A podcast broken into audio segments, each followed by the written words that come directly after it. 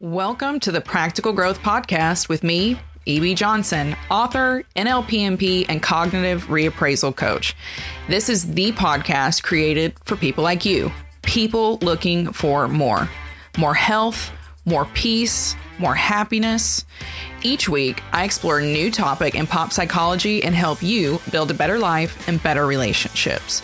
Join me for special guests, exciting ideas, and practical advice that you can use to improve your life from the inside out. Let's get into it.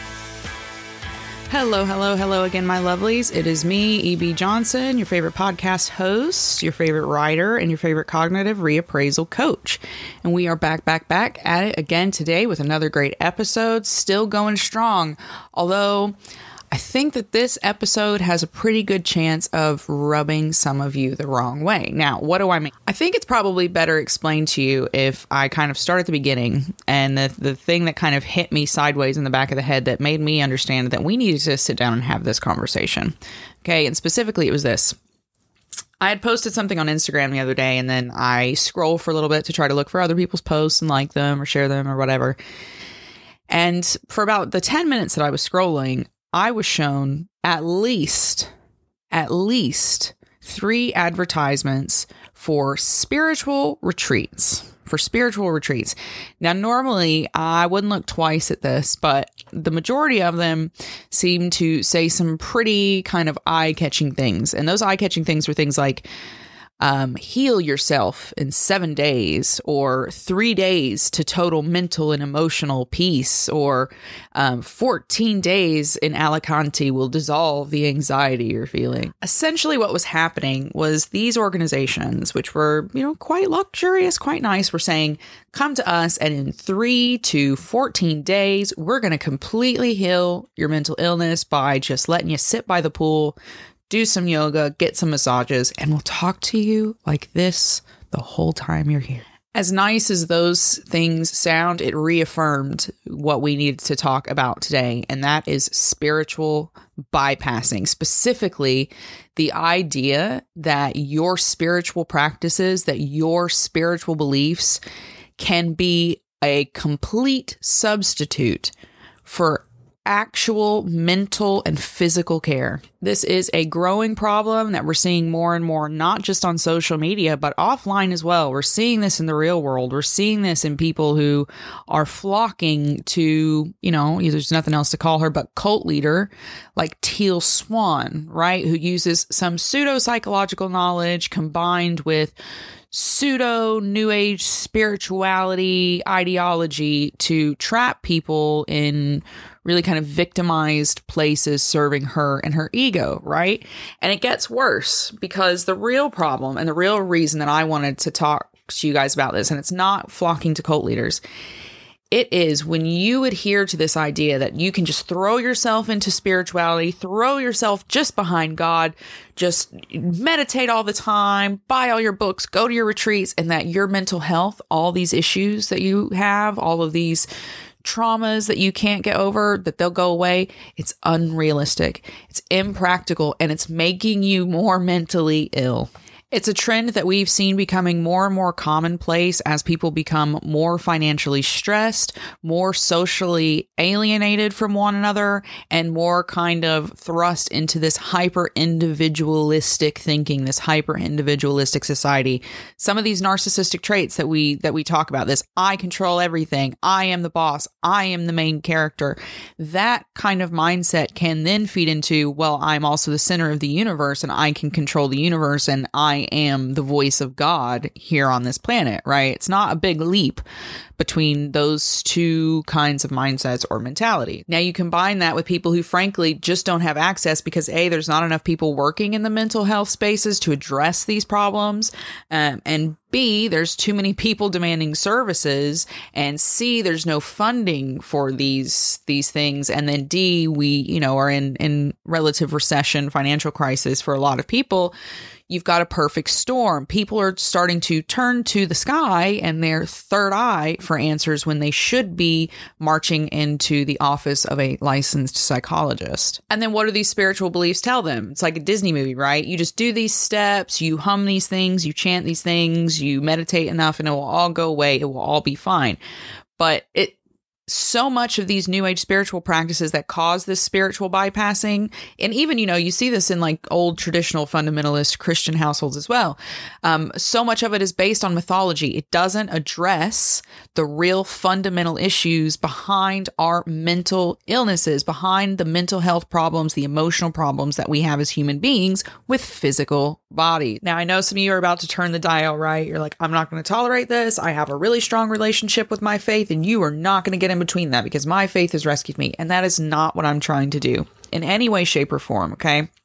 I'm going to say this several times throughout the episode, but spiritual beliefs are perfectly fine as a part of your self care toolbox, right? As long as you're paying attention to the whole and not just that one tool, that one element in the box. You use all of your tools. But it can't be denied there are four big, big, huge reasons why you can't just rely on your spiritual practices if you're trying to find some kind of mental and emotional stability, especially if you have something like PTSD, CPTSD, bipolar disorder, borderline personality disorder, any of these things, right? You are not going to be able to just sit and meditate yourself well, sit and pray yourself well, or sit and Bible yourself well.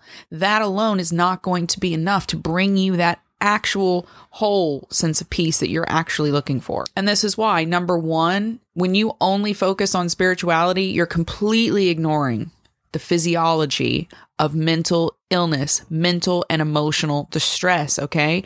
Spirituality itself does not incorporate those elements. And here's what I mean so much just look at the let's just look at new age spirituality right what is the number one kind of tool that they use to tell you to heal things. It all focuses on thought, right? What you're thinking, how you're thinking, whether that's prayer or singing or coming up with affirmations, whatever it is, it's all about changing your mindset so that you feel more connected, so that you feel this, so that you feel that. And that is great. But some of our mental health problems are physiological. They have to do not only with our thoughts and emotions, but with chemicals in our brains with hormones that are made in our endocrine systems. Okay.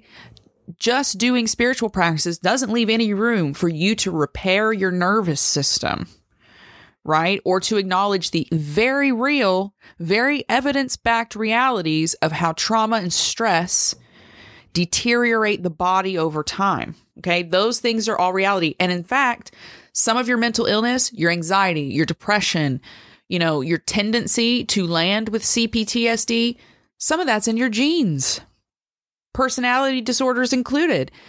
Some of you weren't going to get out of that no matter how good you had it because it was in your genes and it was just waiting to be triggered. Okay. Spirituality, unfortunately, cannot acknowledge those things. It wasn't created to acknowledge those things. It wasn't even created in the time, in the same arenas as that kind of scientific evidence backed knowledge. So that has to be acknowledged. Doing spirituality alone, it's ignoring the physiology, right? The physical elements of mental illness and mental and emotional distress. The second big problem is that when you are just being super, super, super hyper spiritual, you're avoiding the root causes. You're not spending the accurate amount of time looking back, taking the knowledge that you need, and then moving forward with a trauma informed place of knowledge, right? It's that's that's not included. It's all about looking forward and changing your future and changing your relationships with other people. And again, those can be elements, but you have to confront, acknowledge, accept childhood trauma, past abuse, neglect. All of those things add up and they affect our physical bodies some people are going to need doctors in order to get the wiring in their heads right, okay? They're, that's just a fact. Some people may have to be on medication for the rest of their lives in order to just have normal interactions with the people that they love. And that is okay. That's okay. Healing, real healing means facing up, even to shit that we don't want to swallow, right? It's not pleasant. It's painful. It's uncomfortable. But avoiding the root causes is way more uncomfortable in the long term. And that's what getting lost in the sauce with spirituality can lead to. Now, the third problem with this spiritual bypassing, or I like to call it spiritual dissociation, is that it preserves the status quo And it absolutely does. And this is the one that really ticks people off. This really is the trigger for some people. Listen, a lot of people get seduced into new age spirituality because they feel like it's noble and good, right? It feels virtuous. It looks really, really virtuous and progressive on the outside, right? There's so many female yoga instructors. But the problem is that once you kind of dig beneath the surface with a lot of these quote unquote new age spiritual practices, uh, you find that they work really, really well in preserving the status quo, which, if you look around, ain't great for a lot of people, right? It's not really, really good. And then if you go back about 80 years, not really good then either. And if you want to go back another 150, still pretty rough, right? Sexism, racism, genocide, all of it can be reinforced in populations who are spiritually dissociated, right? And I'll explain to you how that happens. It works on a few different levels. First, that illusion of control that spirituality gives people, it depletes their empathy. It depletes their empathy and it pushes them towards narcissism. It encourages that spiritual person to think, well, I used my brain and my meditation to fix my life. Why haven't you done it to fix yours? But not every shoe fits every person, right? But they don't think that way anymore. They're so just sucked in and annihilated by this concept individuals in these new age spiritual practices are not encouraged to see outside of themselves or to consider bigger systemic issues. Now, here's the second level to that. A lot of these new age spiritual practices create and encourage what I call blissed out populations who are very comfortable being complacent. They're very checked out and they are real willing to look past horrible, horrible things. And we can look at that in the terms of soul contracts, right? Go and look at a conversation happening uh, in the comments of a soul contracts video, and you will be absolutely horrified, especially when you see the parents talking about these soul contracts. Um, this element of spiritual practices teach that before you're born, you agree to everything bad that's happened to you, everything. You agree to every person you meet, every bad thing that happens to you, every good thing, but all the trauma, all that stuff, you agree to it because you want to learn from it so that when you die, you can go up a level in some alien earth school. That's ultimately what the soul contract concept is. Okay.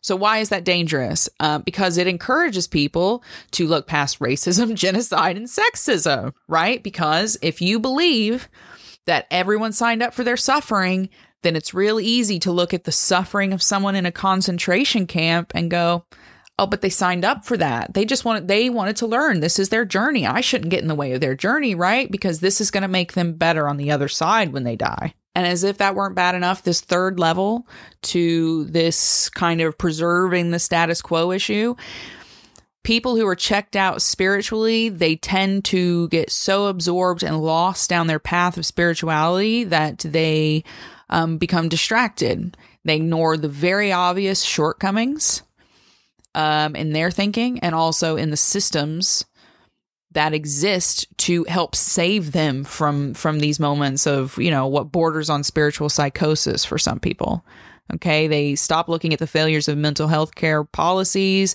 They get disengaged and they're just focused on their religion, their beliefs, you know, thinking or connecting with their God enough to suddenly be magically healed. And they get lost in that. So that's not good. Now, number four, the last really big problem with this spiritual bypassing, this big issue, um, is the delusion. It encourages delusion. It attracts narcissists like moths to a flame. Spiritually obsessed people become narcissistic so quickly, okay? And it's easy because when you suddenly adopt the mindset that you that you are so special that you can control the actual um, behaviors of people around you, the, the, the behaviors of the cosmos, that you are so ordained that you can predict how the universe will spin when scientists who have spent their entire life studying the literal universe don't even know how most of it works, right? There is a certain amount of arrogance it takes to center yourself in the universe that way. And narcissists love it. In New Age spiritual practices, they get to declare themselves a god they get to declare themselves a goddess they they get to assume that they're at the top of this imaginary hierarchy that does nothing but alienate them from their true humanity and it is dangerous as hell. It is so dangerous and so many people slip into it. And that's why we see people like Teal Swan. That's why over and over again we've seen people like Jim Jones able to take advantage of people in this way, concrete their delusions, capitalize on their narcissism to feed their own narcissism. And in the meanwhile, not actually help people with their mental health care. Because when you're concreted in delusion, when you're focused on predicting the movements of the universe and the cosmos, you're surely not regulating your emotions and learning how to tie that into your nervous system.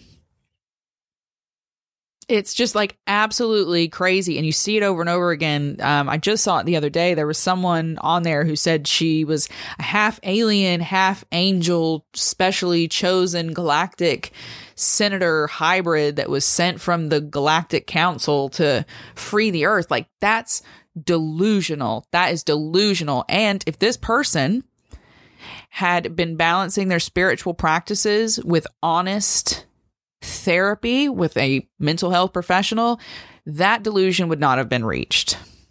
Right? Because that professional would have gotten involved. There has to be a balance. I don't think that you can really um prevent this. I don't think we can really break the trend, uh, even in ourselves, if we don't understand why this happens, right? Those are all huge issues. You know, avoiding the physiological realities, you know, avoiding the root causes, concreting delusion. All those are big issues, but why? Why did that happen? Why do these people come to these points when they want to just completely bliss out and dissolve themselves in spirituality? Why does that happen? Again, there are four core beliefs here. Number one, it's easier it's way, way, way, way easier to just adopt a spiritual practice and declare yourself a god and tell yourself one day I'm going to wake up magically healed. That's way easier than sitting in a psychiatrist's office week after week after week for a year or more on serious medication, spilling your guts about everything that's happened in your life.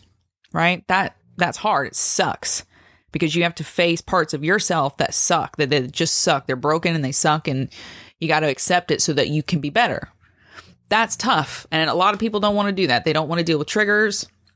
They don't actually want to control their emotions. They don't actually want to do any work. They just want to wake up magically healed. And, you know, spirituality can promise that. And true, reliable mental health care can't. Number two, it happens because, again, illusion of control. Humans love to feel like they're in control of nature. We love it. We love to think that we are top of the food chain. But here's the fact this planet is the top of the food chain. And anytime it gets sick of us, we're gone. You could argue we're already on the way out now, right? But spirituality doesn't teach that. Spirituality doesn't encourage you to go, uh oh, are we doing extinction? How could we improve this decline? No, no, no, no, no. No, no. Spirituality says we will stop it. We will dominate nature. We will dominate the universe because we are so special and ordained that we are in control of the chaos. The chaos is us. We are the chaos. It's absolutely crazy. It is absolutely delusional. And that's why spiritual narcissists, you know, get on board that spirituality gives us the the illusion of complete and total control when sometimes the best way to control your mental illness is to go and talk to somebody and get yourself on medication. Number 3, uh, dissociation, dissociation, dissociation, dissociation. Uh, spirituality just provides another avenue for dissociation.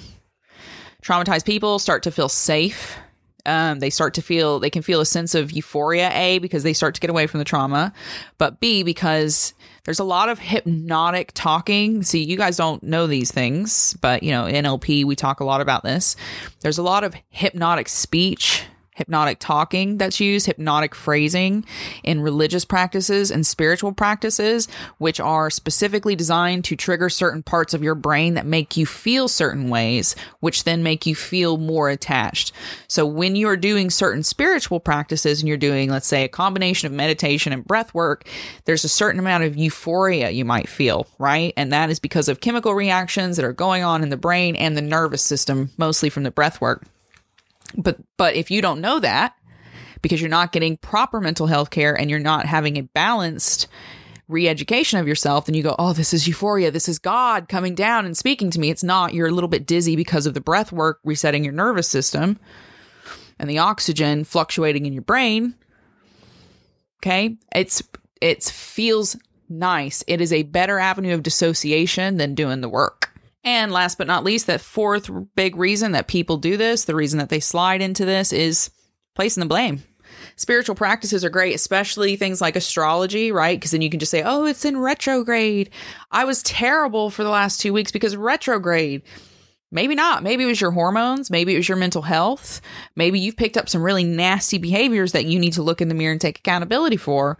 But unfortunately, spirituality kind of lets people shoulder that off and, and keep going. So let's wrap it up then. What are the best ways for us to find balance? That's what I've said over and over again through the episode. You got to balance it. You got to balance it. You got to balance it because that's true, right? You don't have to be anti spirituality. I'm not anti spirituality. I'm not anti religion. I'm not any of those things. You can believe whatever you want to believe, whatever helps you be more healthily and effectively introspective, that's fantastic. But you should have a whole toolbox of things that help you to be better mentally and emotionally because your body and your mind are complex, interconnected systems.